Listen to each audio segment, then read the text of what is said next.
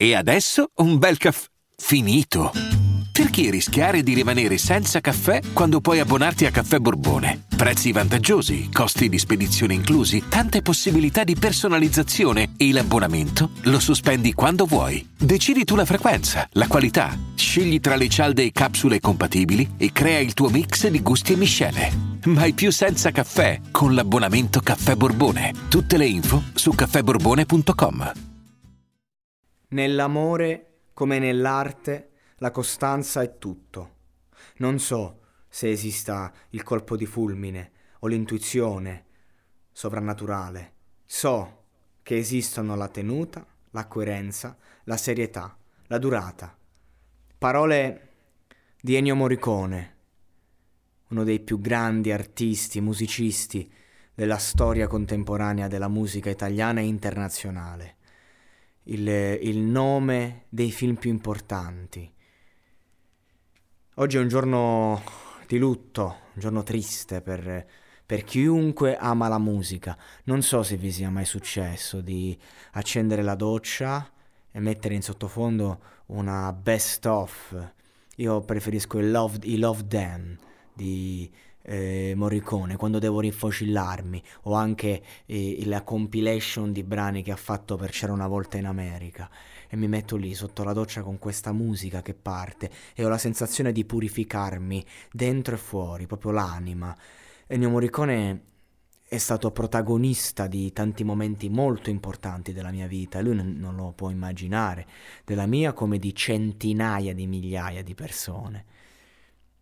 E quindi lo ringrazio, non posso fare molto. Lui diceva, è, è vero che Veniamo dall'essere un suono e spero di tornare in quella dimensione, chissà che suono meraviglioso che è adesso, nel caso in cui questa teoria sia giusta. È una giornata triste che è iniziata per tutti con questa notizia. 91 anni, 91 anni e nemmeno un giorno sprecato, direi, per il patrimonio che ha lasciato al mondo. Ecco, io lascio le parole di una persona che stimo molto, che è Morgan, e dice: È morto Ennio Morricone.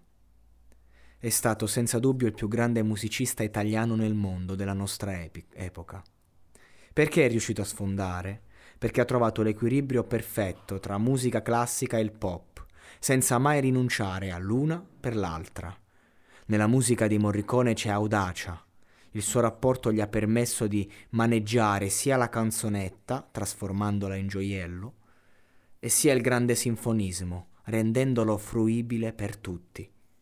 Tutto il cinema americano degli anni 50, degli ultimi 50 anni, deve qualcosa a Ennio Morricone, come la musica leggera, soprattutto per gli arrangiamenti degli anni 60, che sono stati ispirati da molte correnti musicali pop rock internazionali, come il trip hop, l'acid jazz, tutto il suono chiamato lounge, che discende dalla schiera di autori delle musiche da cinema italiano, tra questi anche Piovani, di cui Morricone è considerabile il capostipite.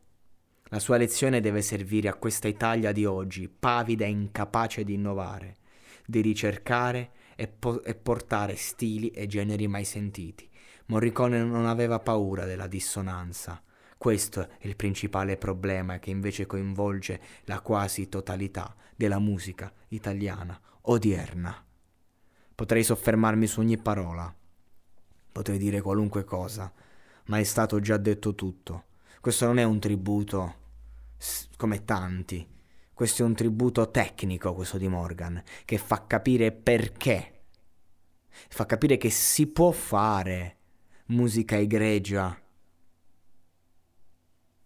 arrivando a tutti e che siamo incapaci di farlo. E ci ricorda che noi italiani dobbiamo essere fieri delle nostre origini perché noi abbiamo fatto la storia della letteratura e la storia anche della musica a nostro modo. Perché abbiamo ispirato, siamo stati portatori, ecco che cosa manca oggi, ecco che cosa ci deve insegnare la morte di Morricone, che non dobbiamo sempre seguire una scia, ma dobbiamo essere innovatori.